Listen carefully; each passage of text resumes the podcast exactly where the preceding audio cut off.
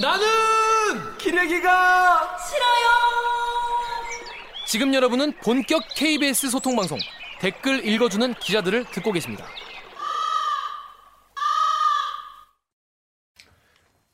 이부도 기대되신다면 좋아요 버튼을 대들기 업로드 소식을 누구보다 빨리 확인하고 싶으시면 구독 버튼을 잊지 말고 눌러주세요. 코쿤캅 사디까 사디캅 코쿤캅 자 방콕으로 가는 분이 있습니다. 방콕으로 가는 사람이 있는데 누구냐? 우리 대들기 초창기부터 그렇죠 출연해 주- 선뜻 출연을 해주신 나루토 그렇습니다. 나루토가 뭐? 그렇지. 나루토. 아, 그렇지. 그래서 거기서부터. 우리 경제 선생님 같은 역할을 해주는 대리기의 삼촌 여러분이 그렇게 언제 나오나요? 언제 나오나요? 언제 나오나요? 무쇠 네, 계속 해주셨던 우리 김원장 기자를 모시고 이런저런 고별 그리고 방송인데. 마지막 강의 마- 고별 방송. 고열 방송 야 인사만 하고 가라 그랬잖아. 올해는 고열 방송을 이 사기꾼들아. 지금부터 시작해 보겠습니다. KBS 김원장 기자 나와 있습니다. 안녕하세요. 안녕하세요. 네, 불러주셔서 고맙습니다. 너무 달라. 아니 무슨 원고가 이렇게 길어. 자, 이거 빨리빨리 읽겠습니다. 자, 여러분도, 자, 시간이 없어요. 여러분의 시간 소중하고, 김원장 기자의 시간, 시간 소중하니까. 그렇습니다 저 이런 댓글 달았어요. 대리기 유튜브에 이은정 님이 김원장 기자님 특파원 가신다는데 마지막 대리기 한 번 더 봤으면 좋겠어요. 3570 CMK 님이 대리기 경, 경제 선생님, 김원장 기자님, 방송가 씨 마지막으로 불러주시면 안 되나요? 바뀐 부동산 정책에 대해서 자세히 듣고 싶어요. 라고 말씀을 해 주셨습니다. 지난번에 베네수엘라 되냐? 이거 가지고 나오셨는데 댓글 엄청 많이 달리고 조회수 엄청 많이 나왔습니다. 대리께서 인기 많은데 어떻게 생각하십니까? 어떻게 생각? 아니 아 하여튼 불러주셔서 고마워요. 아니 아, 특파원을 가려면 국제부로 발령이 나잖아요. 네. 우리 후배들은 아실 텐데 그래서 제가 국제에서 조출하고 있어요. 그래서 새벽 4시에 출근해서 지금 17시간, 18시간째 있는 거예요. 내일 출근하시나요? 물론이죠. 또 새벽 4시에. 와, 그러면 우리가 빨리 그러니까 보내드려야겠네. 제가 일찍 사실은 좀 이렇게 조금 상태가 조금 안 좋은데 그렇습니다. 예. 그 하나만 더 어, 광고 말씀을 드리자면 네. 저널리즘 제2의 김양순 팀장이 왜 네. 여기만 나가느냐 해. 사실은 이제 그 프로도 제가 도저히 이제 국제부 가서 못한다 했거든요. 아, 제이? 제이? 예, 저널리즘 제2 네, 그래서 김양순 팀장한테 되게 혼나고 어. 예, 그래도 여기는 의리를 의리 우리 짠거 안 짰습니다 같았습니다. 자, 그래서 여러분과의 시간이 지금 네, 새벽 4시에 출근을 해야 되니까 집에서 2시에 일어나야 되는 거예요. 그죠? 아이 아이. 3시 10분이면 충분해. 3시, 3시에 일어나야 돼. 그러면 10시니까 아무튼 여러분 시간 계산 되시죠? 지금 잠을 거의 못 자는 상황이다. 빨리빨리 진행하도록 하겠습니다. 자, 이번 근데 마지막으로 지금 방콕으로 떠나기 전에 요거 부동산 정책에 대해서 한번 짚고 넘어가 달라 이런 댓글이 엄청 많이 달렸습니다.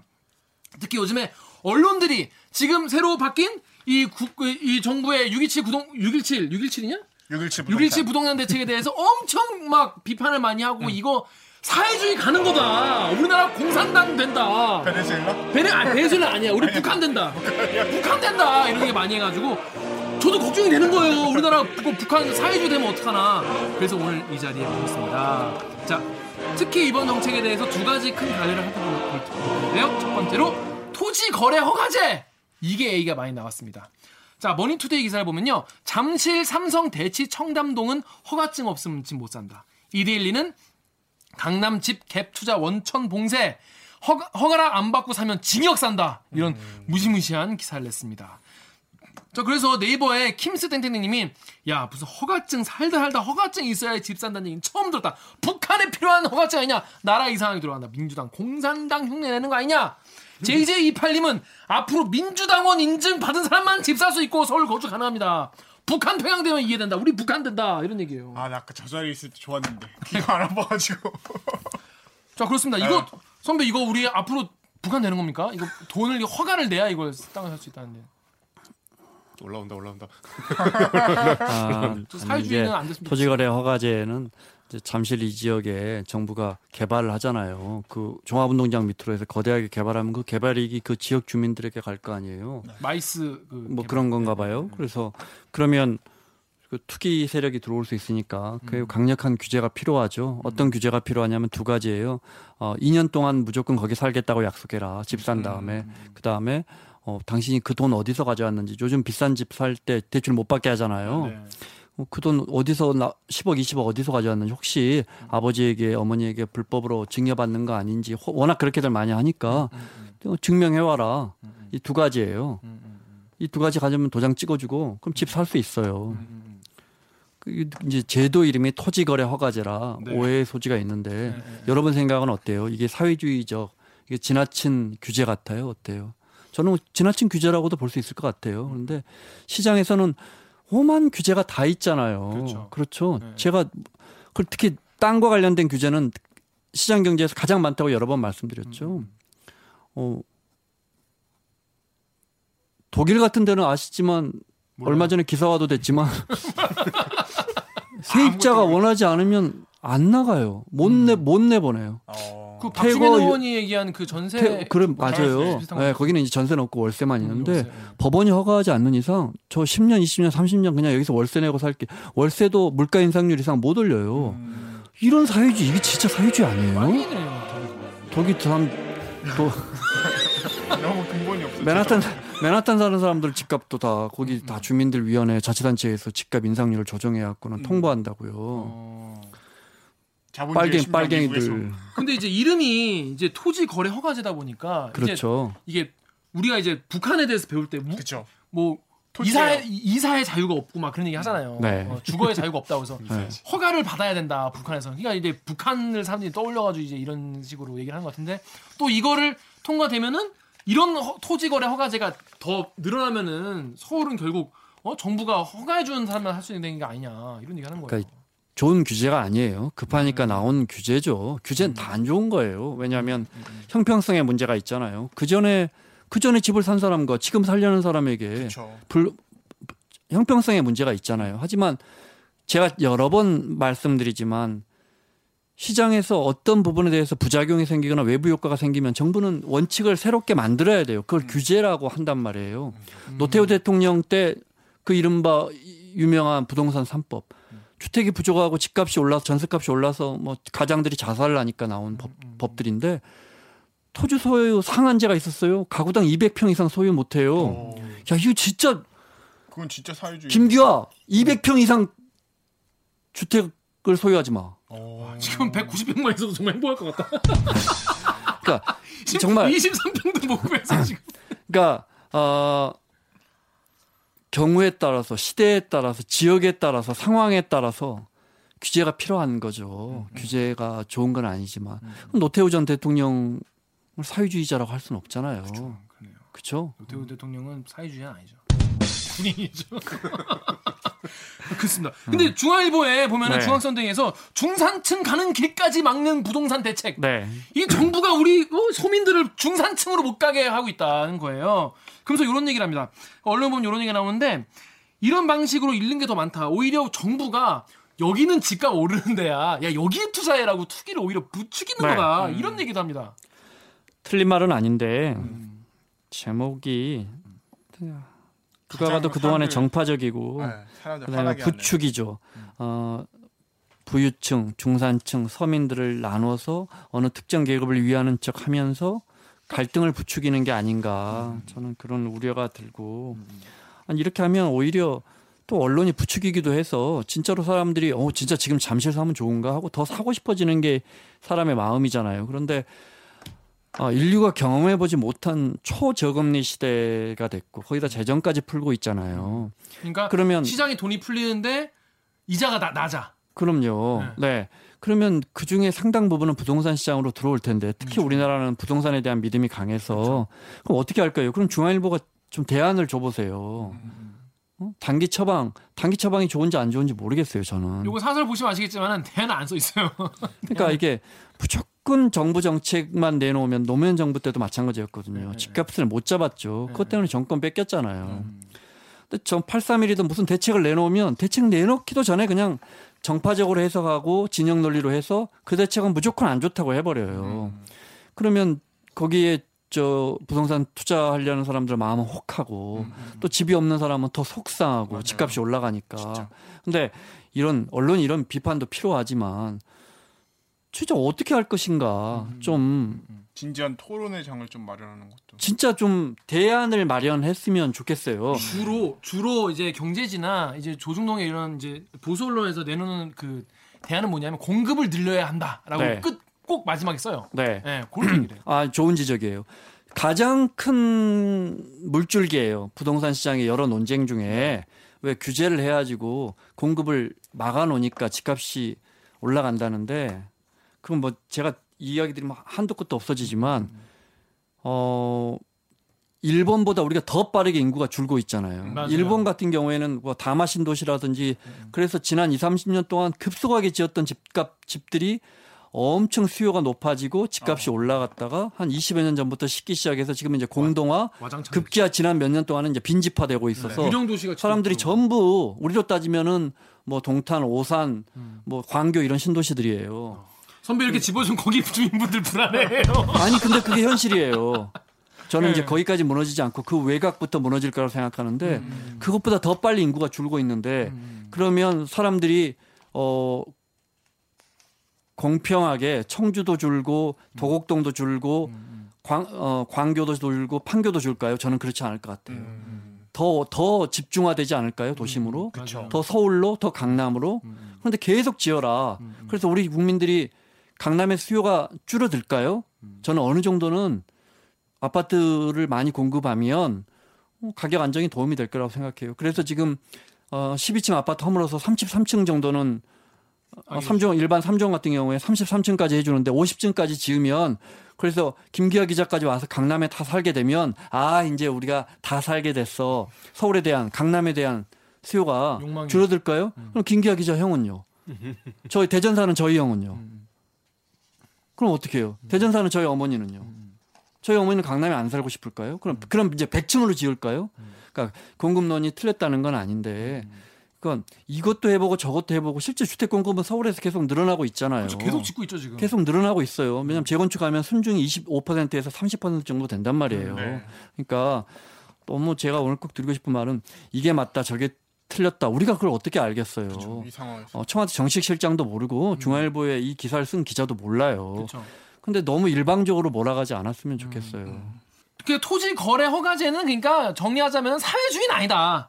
이 폭지 핀포인트 규제는 맞지만 독일 이야기 하나만 더 할게요. 독일 독일 얘기 잘 모르지만 예, 우리는 예. 독일은 일요일 날 화물차가 못 다녀요. 이유는 화물 기사가 일요일 날 쉬자 그래서. 그럼 화물이 그만 세상에 이런 이런 사회주의 국가가 어디 있어요? 행복 추구권도 있고 거주 이전의 자유도 있고 직업 선택의 자유도 있는데 왜 화물 기사가 일요일 날 운행을 못 하게 해요? 그 나라 사정에 맞게끔 규제할 수 있는 거예요. 임대료를 싸게 하고 월세를? 또 세입자가 세입자의가 원하지 않으면 집주인이 쫓아낼 수 없도록 법안을 만들고 임대료를 낮게 규제하는 게 3인당이 아니고 김인당이에요. 보수 정당이 그렇게 해요. 음. 기동민주당 왜냐하면 왜? 주거가 안정돼 있으면 예. 임금에 대한 욕구가 낮아지고 임금에 대한 욕구가 낮아지면 파업이 줄어들고 음. 기업이 부담이 덜하고 이것이 우리 경제가 살 길이다 이렇게 생각하니까 이렇게 하는 거예요. 어, 잠깐 이거 되게 신박한 얘기인데 처음 들어봤거든요. 그러게. 그러네. 잠깐. 보수란 이런 거예요. 어, 그럴싸하네. 보수란 이런 거예요. 어.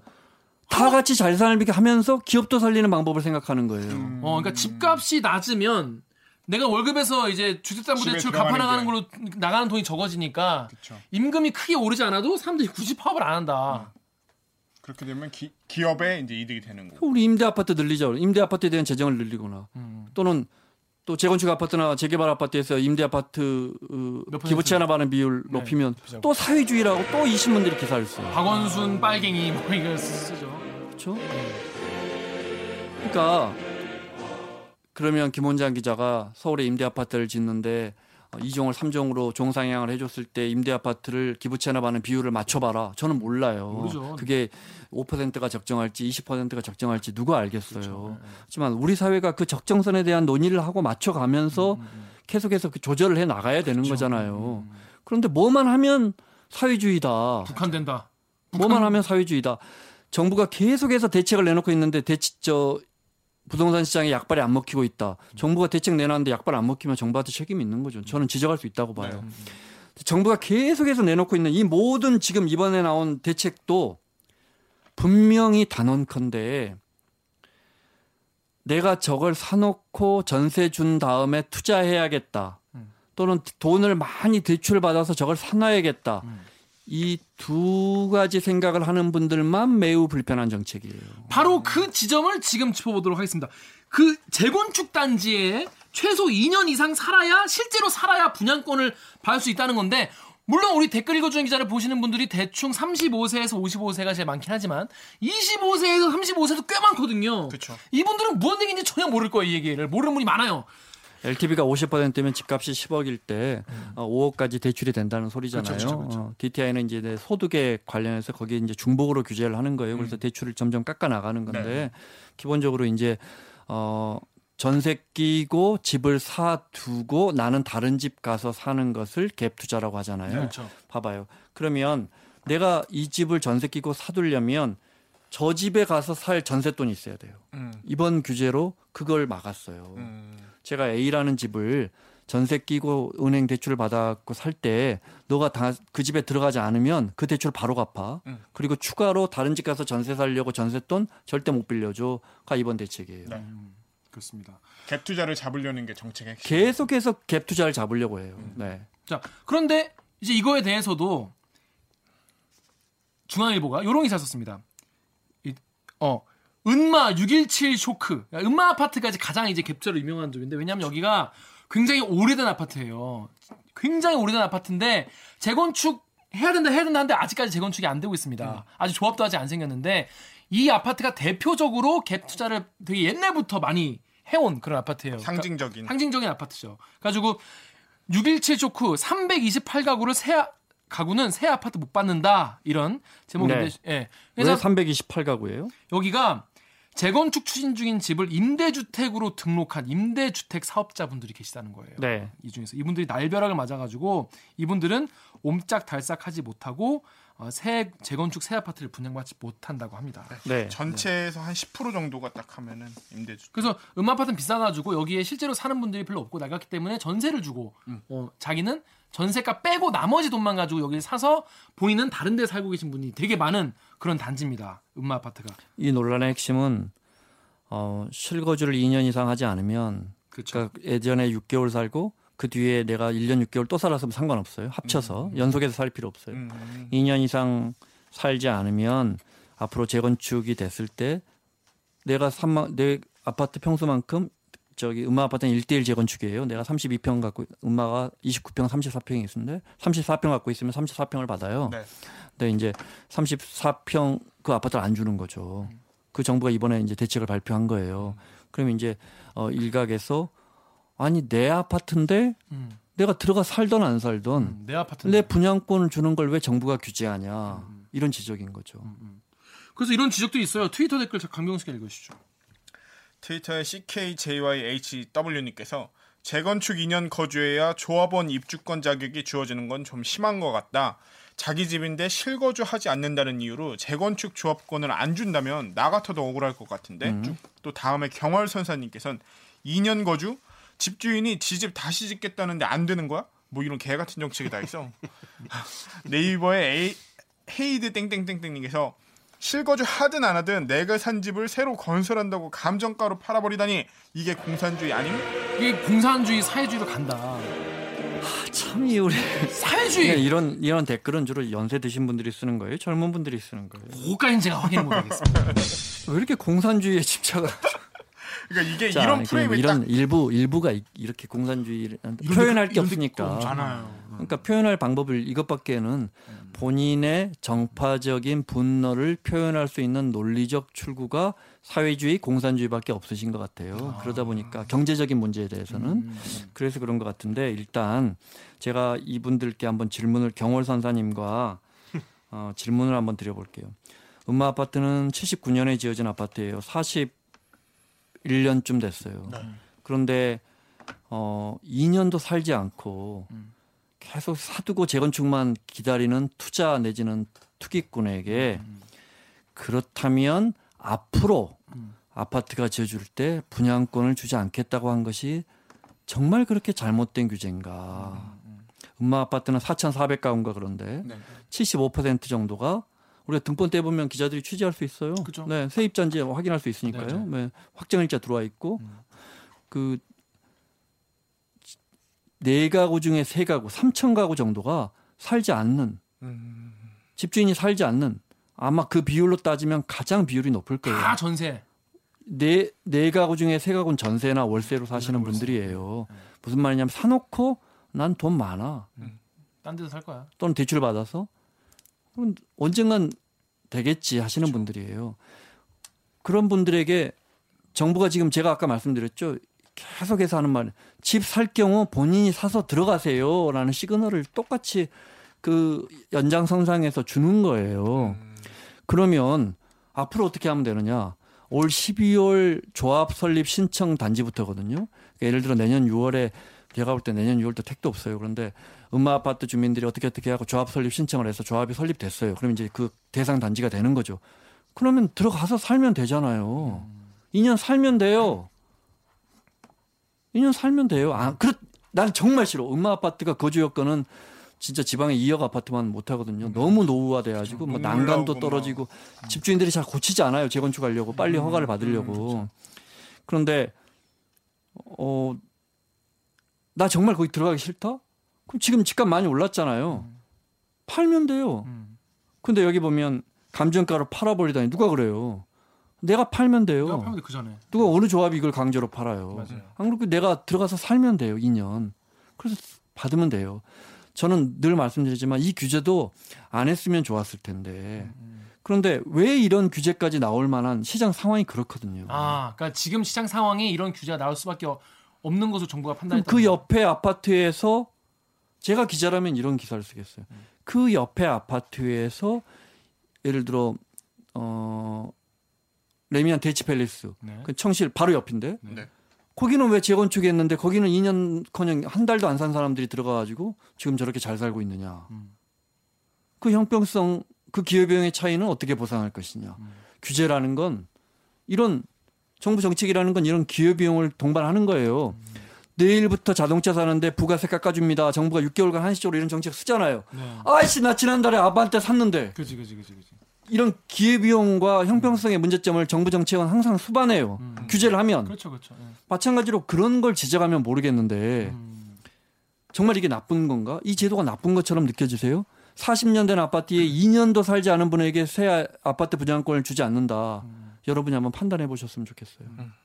그 이 재건축에 대해 기본 개념도 없는 분도 계실 수가 있어요. 그러니까 왜 왜 낡은 아파트를 그렇게 쓱 사두냐? 왜냐하면 낡은 아파트를 내가 사놓으면 이, 이 상태에서 이- 이게 내가 여기 안 살고 나는 좋은 데서 살면서 돈이 난 너무 많아. 근데 난 돈을 더 벌고 싶어. 그래서 근데 재건축 다- 대상이 될 것 같은 굉장히 낡은 아파트 사놓으면 이걸 이제 부시고 이제 새 아파트를 세핑을 짓는단 말이에요 높게. 그럼 여기에서 내가 이걸 한 10억 정도에 샀는데 여기 새로 짓는 아- 아파트에 몇 평을 주면은 거의 훨씬 더 비싸게 이게 집을 구할 수 있으니까 내가 이걸 투자 개념으로 사놓는 어른들이 많은 거죠. 돈 많은 분들이 많은 거죠. 그러니까 이런 분들 이거 여기저기 갭 투자를 많이 해서 사놓으신 분들이 많더라고요. 그래서 한 군데만 재건축되면은 막 다 돈을 많이 버시고. 우리 주택 시장은 아주 특이해서 30년 된 아파트를 허물잖아요. 40년 된 아파트를 선진국은 그렇게 하지 않는데 뭐 그러면서 헌집 줄게 새 집을 공짜로 다오. 음. 그것이 이제 배- 천 가구를 재건축하면 1,200가구 정도가 생겨서 음, 그렇죠. 200가구가 순증하면 조합원들이 이 200가구를 일반 분양해서 팔아서 그 돈으로 내 건축비를 충당하면서 내가 새 아파트를 받는 네. 그러면서 그동안에 안 썼던 용적률까지 써버리는 저금 대지저금통을 탈탈 털어서 33층까지 올려버리는 시스템이에요. 네. 그러다 보니까 는 투기가 끼어들기에 음. 매우 좋은 조건인 그쵸. 거죠. 자 그런데 이런 데- 이런 기사도 있었습니다. 이거 문재인 정부의 이 정책 때문에 세입자들이 피해 본다. 이 서민들이 피해를 본다. 조선 비즈에서 집주인이 나가라고 할 것 같나요? 토지 거래 허가 첫날 서글픈 강남 풍경이라는 기사 썼는데 첫 문장이 오늘은 집주인이 세입자를 내보낼 것 같냐고 묻는 임차인들, 그러니까 세입자들의 전화가 계속 오네요. 그럼 저는 그럴 가능성이 크다고 하죠. 그리고 한국경제 기사는 집주인 전화에 가슴이 덜컥 맹모 은마 저- 전세 사이도 옛말이라는 기사예요. 그러니까 뭐냐면 음마 아파트에 살고 있는 사람들 중에서 내가 지금 돈이 여기 음마 아파트 살 돈은 없- 없는데 전세로 여기에 들어와서 여기 학군이 좋으니까 고등학교 1학년, 초등학교 5학년 두 자녀와 대치동 음마 아파트 살고 있는 김모 씨가 집주인이 이 문재인 정부의 이, 이 공산주의 정책 때문에 내가 재건축 때문에 2년 들어가 살아야 되니까 나가라는 전화를 받았다는 거예요. 와, 이거 하늘이 무너진다는 거죠. 이거 이러면 애들 고등학교를 마- 졸업을 못 시키는 거예요 여기서. 그쵸. 근데 이- 그집 주인은 내가 아들한테 증여를 해주고 실거주를 시키겠다는 음. 겁니다. 그래서 이 여기 세입자로 들어와 있는 김 씨가 이게 남의 일이 아니구나. 그래서 주변 아파트의 전세값은 못해도 10억 원대. 5억 정도 전세로 살면서 대치동 학원가를 가깝고 편하게 누릴 수 있는 아파트가 음마뿐인데 나 이거 다세대 주택이라도 알아봐야 되는지 너무나 걱정이 많다. 이런 기사를 썼어요. 자, 요거 세입자들이 지금 그래가지고 뭐 주변으로 지금 다 지금 어 빠져나가게 돼서 주변 전세값이 다 오른다 지금 어 세입자들 어 힘들게 만드는 정책이다 이런 기사가 나왔습니다. 어, 이런 사례가 있긴 있을 것 같아요. 많지는 않을 것 같고 사실은 재건축 아파트 가면 특약이라고 해서 만약에 재건축될 때는 이제 나가주세요 하면 이사 비용까지 저 조합해서 줘요. 그러니까 이제 세입자가 크게 손해는 보지 않아요. 그런데 이제 뭐 어떤 언론을 보니까 방 빼 이래가지고 정부가 2년 동안 살아라 했으니까 전화 와서 방 빼 아니 음, 임대차 계약서는 왜 있어요? 그 말도 안 되는 거죠. 근데 이제 그 기사를 자세히 봤더니 그런 특약 조건을 이용해서 나가라고 한다는 거예요. 말이 돼요? 이게 지금 음바 아파트는 재건축 상황도 아니잖아요. 조합이 아직 있지도 않다니까요. 음바 아파트는. 재건축 네. 조합 추진이 단계인지도 모르겠어요. 추진은 있나? 그 어. 2000 2072년 기사를 보면은 그때 재건축 2000 통과됐다고 2000 2072년에 나온 기사입니다. 아, 이- 거기 이제 원로 가수 아이유 씨가 축하 공연을 한다는 그런 기사 보신 적 있으세요? 아니 음바 아파트도 재건축은 돼야죠. 돼야죠. 아, 죄송합니다. 돼야죠. 주민들이 재건축은 그 죄송합니다. 재산권이니까 네, 재건축은. 재건축은 돼야 하는데 네. 이렇게 어떤 특정 사례를 가지고 가장 마치 서민들을 위하는 것처럼 하면서 서민들의 주거권에 대해서는 이 신문이 과연 그 동안에 어떤 관심을 가졌나. 네. 단언컨대 집주인의 권리만 집주인의 권리도 전 중요하다고 봐요. 단언컨대 집주인의 권리만 수십 년간 외치던 신문이 집주인과 예. 건설사. 네. 어느 날 이런 정책이 나오면 서민들을 위하는 것처럼. 갑자기. 피, 피눈물. 어. 서민들의 눈물. 그다음에 그 사례의 계량화 우리가 기사 쓸 때 가장 중요한. 이, 사, 이 사례가 얼마나 일반화돼 있는가 얼마나 대표적인 통계적으로 얼마나 이게 심각한 문제인가는 입증할 수가 없어요. 중개업소 아저씨한테 들은 이야기. 특정한 사례를 가지고 정파적으로 특정 정책을 공격하기 위해서 예를 들어 제가 출입 기자하면서 수도 없이 목격했어요. 종부세를 올렸더니 집주인들이 전세값을 올린다. 서민들의 눈물. 정부 종부세 결국 서민들에게 직격탄. 서민들 생각하는 것처럼. 그러면 집주인이 원하면 월세는 아무 때나 올리는 거예요. 아, 그러면 안 되죠. 그럼 되는 거예요. 안 되죠. 시장 경제가 그런 거예요. 그러면 브라보콘도 내일부터 한 4천 원으로 올리면 되는 거예요. 정부가 법인세를 올리면 화가 나가지고 브라보콘 만드는 신라면 만드는 회사에서 농심인가요? 어디예요? 농심에서 신라면을 2천 원으로 올려버려 하나에. 화가 나서 정부가 법인세를 올려서 그럼 2천 원에 팔려요? 시장 경제가 그래요? 그렇지 않죠. 맨날 시장 경제 이야기하는 사람들이 시장 경제를 부인해요. 음, 아니 집주인들이 화가 나서 종부세 정부가 부과한다고 해서 월세를 올리면 월세가 올라가요? 아니죠. 다른 데 가지고 뭐. 시장 가지. 시장이라는 게 예, 예. 그렇게 간단한 문제예요. 음. 어. 그러니까 근거도 없이 그렇게 써요. 지금도 마찬가지. 정부가 공급을 억제하면서 집값을 잡기 위해서 재건축을 규제하다 보니 매매 시장을 포기하고 전세 수요가 늘어서 전세 값이 올라간다. 그럴 듯하지 않아요? 네, 그렇 그렇습니다.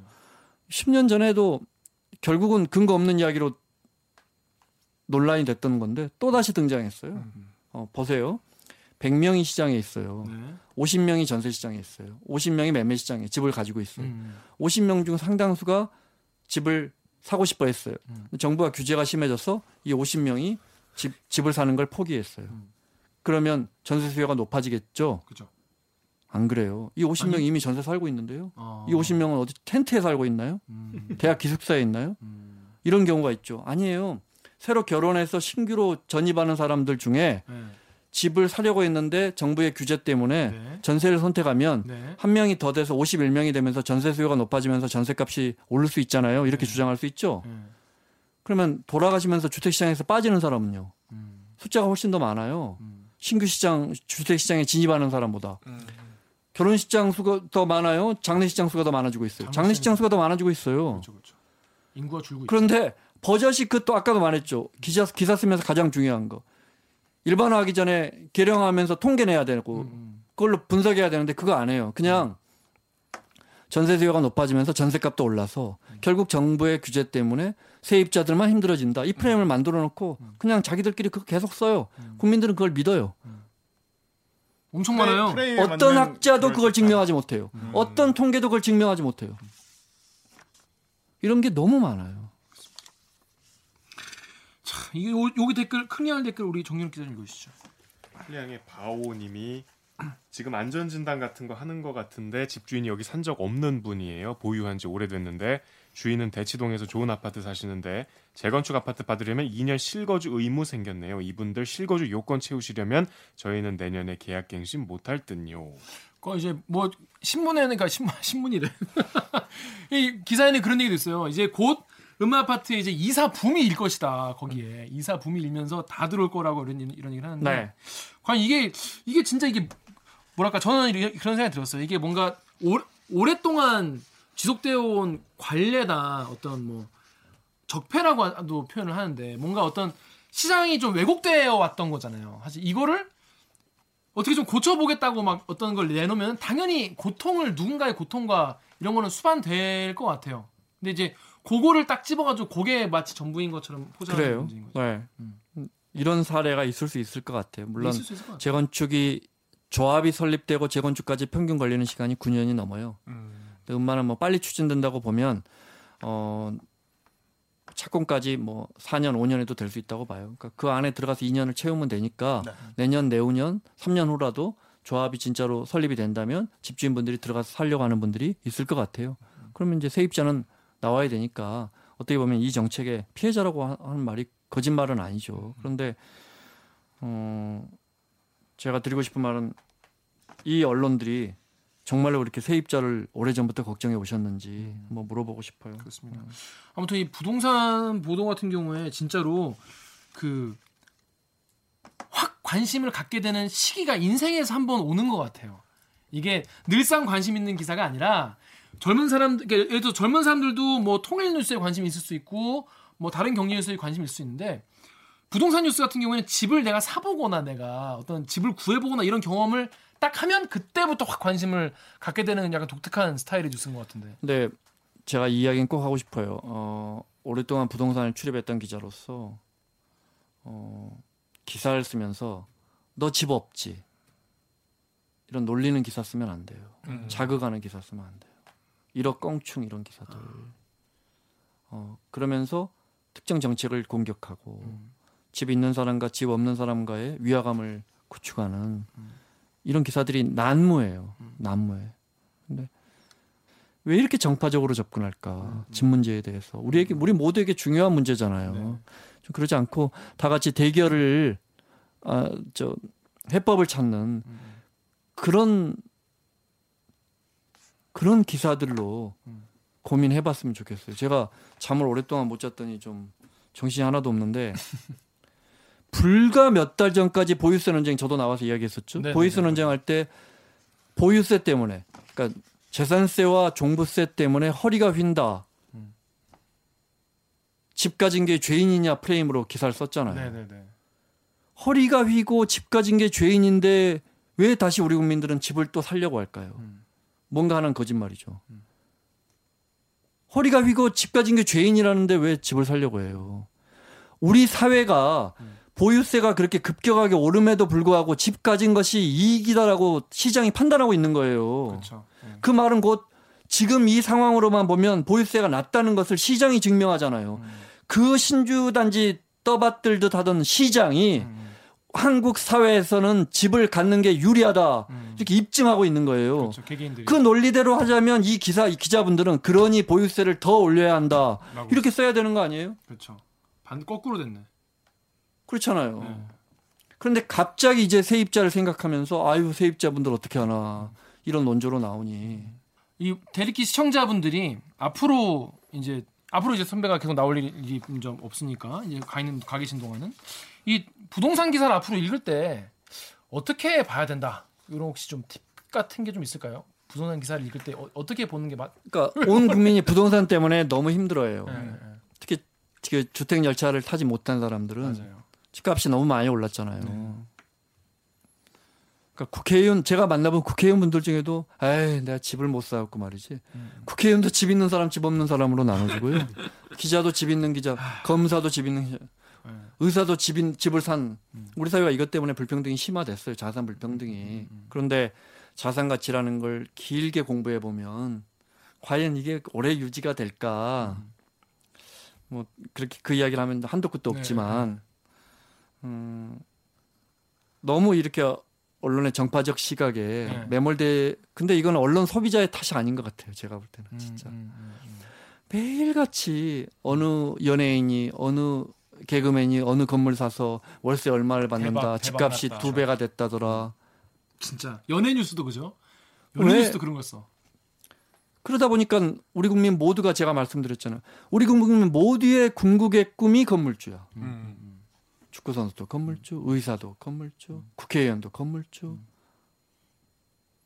우리 사회의 꿈이 제일 마지막 위에는 내가 원하는 꿈을 이룬 다음에 그 다음 꿈은 건물주. 갓물주니까. 어, 언론이 계속 이걸 부추겨요. 그죠? 자, 그렇습니다. 언론 소비자의 탓이 아니라 언론 탓이기 때문에 언론들이 고쳐야 되는데 언론들이 고치겠습니까? 절대 안 고칠 것이다라고 제가 확신하기 때문에 우리 언론 소비자들이 좀 더 정신 바짝 차리고 기사를 보고 네. 주변에서 그런 얘기를 하면은 그거 네가 낚이는 거다라고 또 얘기를 많이 해주셔야 돼요. 예. 그건 네가 언론의 프레임에 그거 증거 있어? 근거 있는 얘기야라고 다시 한번 물어보시고 온 걸 보니까 이거 오늘 되게 재밌는 이야기 하려고 했었는데 이건 내가 뭐 무거운 이야기구나. 아니, 재밌는 얘기 많이 했습니다. 아무튼 그래서 앞으로 이제 원장 선배 떠나가지고 참 저희가 이런 거를 있을 이런 이슈가 있을 때 어떻게 할 눈앞이 캄캄한데 아무튼 가시는 분은 가셔야 되니까. 자 그래서 가, 셧다운돼서 공항이 닫혀 있어요. 아무튼 그 전까지는 나온다고 합니다. 뭐 뭐. 자 우리 댓글 읽어주는 기자들 시청자 여러분이 특별히 사랑하는 기자죠. 우리 김원장 기자에 대해서 마지막으로 댓글 남겨주신 게 있어서 저희가 요거 딱 물어보고 이따가 3시에 일어나서 출근하셔야 되니까 지금 꼭 보내드리도록 하겠습니다. 자 루리앱의 TFVSD62님이 사사건건 보면 좀 별론데. 어디 있어? 아, 대들기 보면 참 말 잘하던데. 그리고 덕후의 이명님이 김원장 아저씨 대들기 나온 거 다 귀여워. 크크크. 이명 다른 방송도 봐봐. 사건에서는 엄청 자제했다는 게 느껴짐이라고 하셨는데. 자 그동안 대들기에서만 이렇게 날라다니셨던 이유 해명해 주시죠. 아니. 어, 아니 어, 사사건 건은 제가 앵커니까 제 의견을 가급적 숨기는 게 맞는 거고 대들기는 제가 출연자니까 제 의견을 말할 수 있는 건데 어, 어, 우리 김기아 기자가 어, 언론에 속지 마라고 하셨잖아요. 근데 제가 하는 것도 뒤집어 생각해 보세요. 김 원장 기자의 주장도 제 주장도 틀릴 수 있으니까 뒤집어 보세요. 어, 그러려면 또 우리가 시각을 좀 넓게 하고 공부도 좀 많이 하고 어, 또 특정 플랫폼만 의지하지 않고 어, 그래서 어, 김 원장 기자의 의견이 참 좋다 이렇게 생각해 주시는 것도 고맙지만 아 그런데 나는 이렇게 생각해. 저 사람의 논리도 맞지만 그 논리를 통해 난 이걸 배웠는데 알고 보니까 이렇더라 하고 그분의 경제적 마인드가 더 저보다 한층 더 깊어졌으면 좋겠습니다. 그렇다고 합니다. 자 그리고 방콕 특파원으로 가게 되는 건 이제 다들 알고 계실 텐데 음모론이 있었습니다. 이게 방콕 간다 이렇게 우리 사사건건 유튜브에서 이렇게 해놨더니 방에 콕.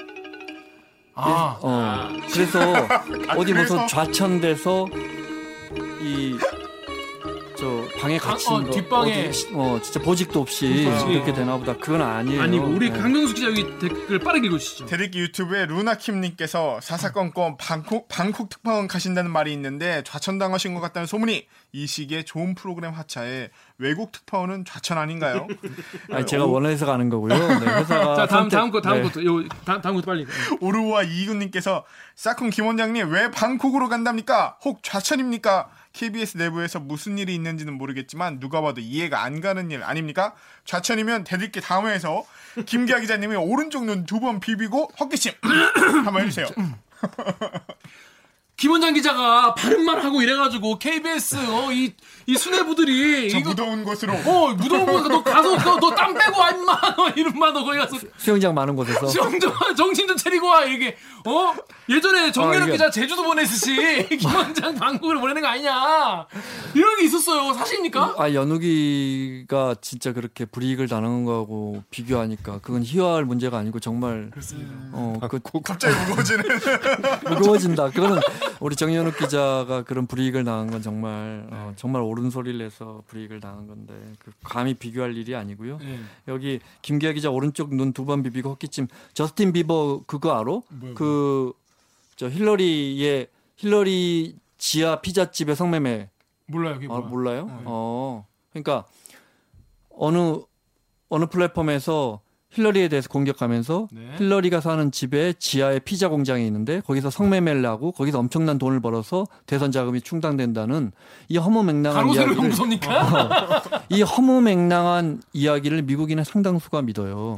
그런데 거기에 어떤 사람이 저스틴 비버 뭐 무슨 연예인들도 거기서 성매매로 강요당했다더라. 무슨 약점을 걸려 정치인들에게 어. 그 남편이 대통령도 하고 그랬으니까 그죠, 그죠, 그죠. 그런 이야기를 했었고 그러자 어느 출연자가 어 그러면 이 말이 사실이라면 저스틴 비버가 TV 나올 때 머리를 한번 만져주세요 했는데 어, 어. 저스틴 비버는 그런 음모론도 몰랐을 것이고 그런 방송을 보지도 않았을 거 아니에요. 그쵸, 그쵸, 그쵸. 어느 날 TV에 나와서 저스틴 비버는 TV에 밥 먹듯이 나올 테니까. 머리를 한번 만졌어요. 그랬더니 이제 그 플랫폼에 난리가 난 거죠. 미국인의 상당수가 저스틴 비버마저 힐러리가 하는 그 성매매 업체에서 성매매를 당했구나 이렇게 믿는다고요. 성매매 그러니까 남 남 그러니까 이제 소, 소비자가 아니라 이제 공급자로 했다는 거죠. 아니 피해자라고 했던 그러니까 것 같은데 거기가- 제가 이제 이, 이 중요한 예. 제가 이 말씀을 드리는 것은 예. 어떤 그럴 듯한 이야기 아. 허무맹랑하지만 잘 포장된 이야기에 음. 대중들은 저를 포함해 우리 모두는 섞기가 쉬워요. 그러니까 대들기 우리 청취자분들도 어, 시각을 넓혀야죠. 그렇습니다. 이거 제가 눈. 제가 이거 이렇게 안 간다고 해서 KBS 수뇌부가 방콕을 그 그냥 뭐 그 좌천 아닌 거죠? 그러니까 확실히 해 주십시오. 아, 그럼요. 제가 제가 지원해서 네. 회사가 다행히 선택해 주셔서 네, 네. 네, 가는 거예요. 가서 열심히 또 어, 보도 방송하겠습니다. 그렇습니다. 네. 방콕 특파원이 저기 호주 오세아니 쪽도 간 하잖아요. 하죠. 근데 그쪽은 뭐큰 그쪽은 큰 일이 많지만 우리와 우리하고 큰 관심이 없어서 그렇습니다. 코알라 취재 가긴 그렇잖아요. 콜라 취하고 욕 먹을 거예요. 아무튼 거기서도 잘 좀 부탁드리고 저희가 궁금한 거 있으면 카톡으로 전화할게요. 네. 이렇게 마지막까지 뽑아먹으려고 카톡으로 좀 저 연결해서 좀 물어보겠습니다. 줌 줌. 줌, 줌. 제 제가 그 아, 이제 준비해 온 게 있어요. 네. 어, 아, 우리 동료 기자 사실은 부동산 비판을 할 때마다 아는 후배들이 많고 같이 출입했던 동료들도 아, 그쵸, 있고 그쵸, 그쵸. 사실 매, 매우 미안해요. 그런데 어, 음, 제가 자주 쓰- 요즘 그래서 자주 쓰는 건데 그 전에 개표 방송하면서 제가 아, 유시민 이사장한테도 물었던 거예요. 어, 그 경제학자 기- 경제하는 사람들 다 아는 김기용 교수님이 했던 유명한 말이 있어요. 한국인은 어, 고단하고 억울하고 불안하다. 저는 진짜 이 모토가 너무 좋아요. 한국인은 억울하고 고단하고 불안해요.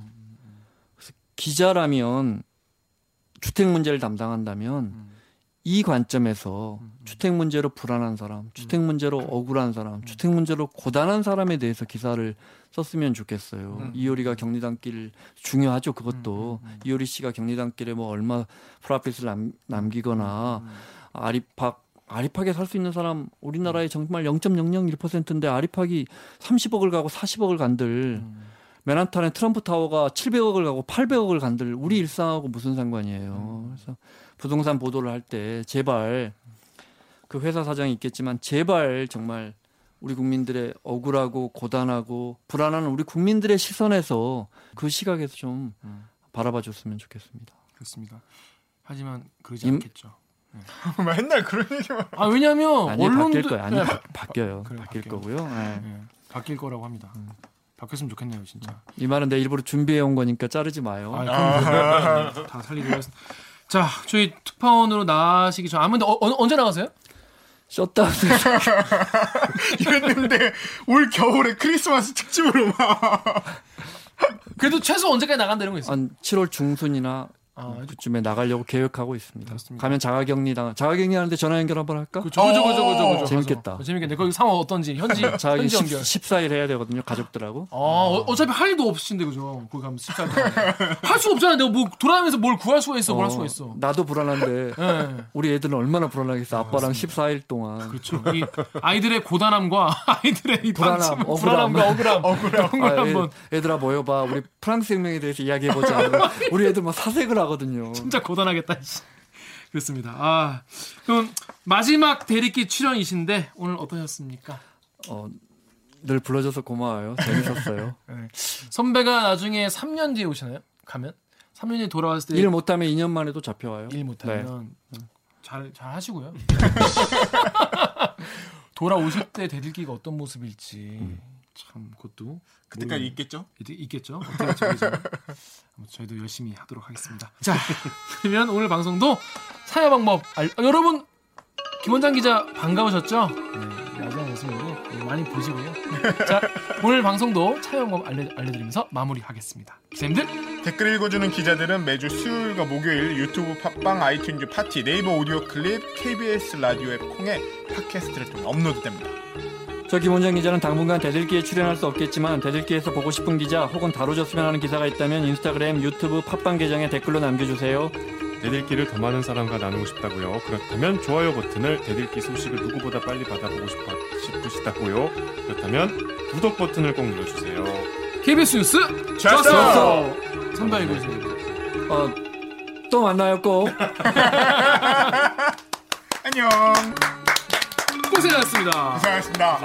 정말 아직 문제가 쉽지 않네요. 아니 비자는 나올 것 같은데 특별 입국 절차라고 해서 거기 이제 1단계, 2단계, 3단계 섹션이 있는데 거기 기자가 없는 거야 특파원이.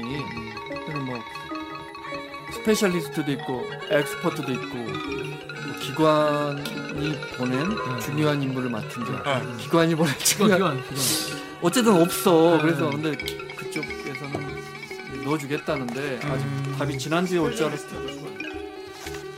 그렇게 하면 7월 중순이신 거죠. 그렇지. 근데 일본 애들은 그래도 안, 안 넣어준다면서요? 어, 그거 아니 거기 비자 그 프로세스가 없대. 네. 일본 애들은 다 거다.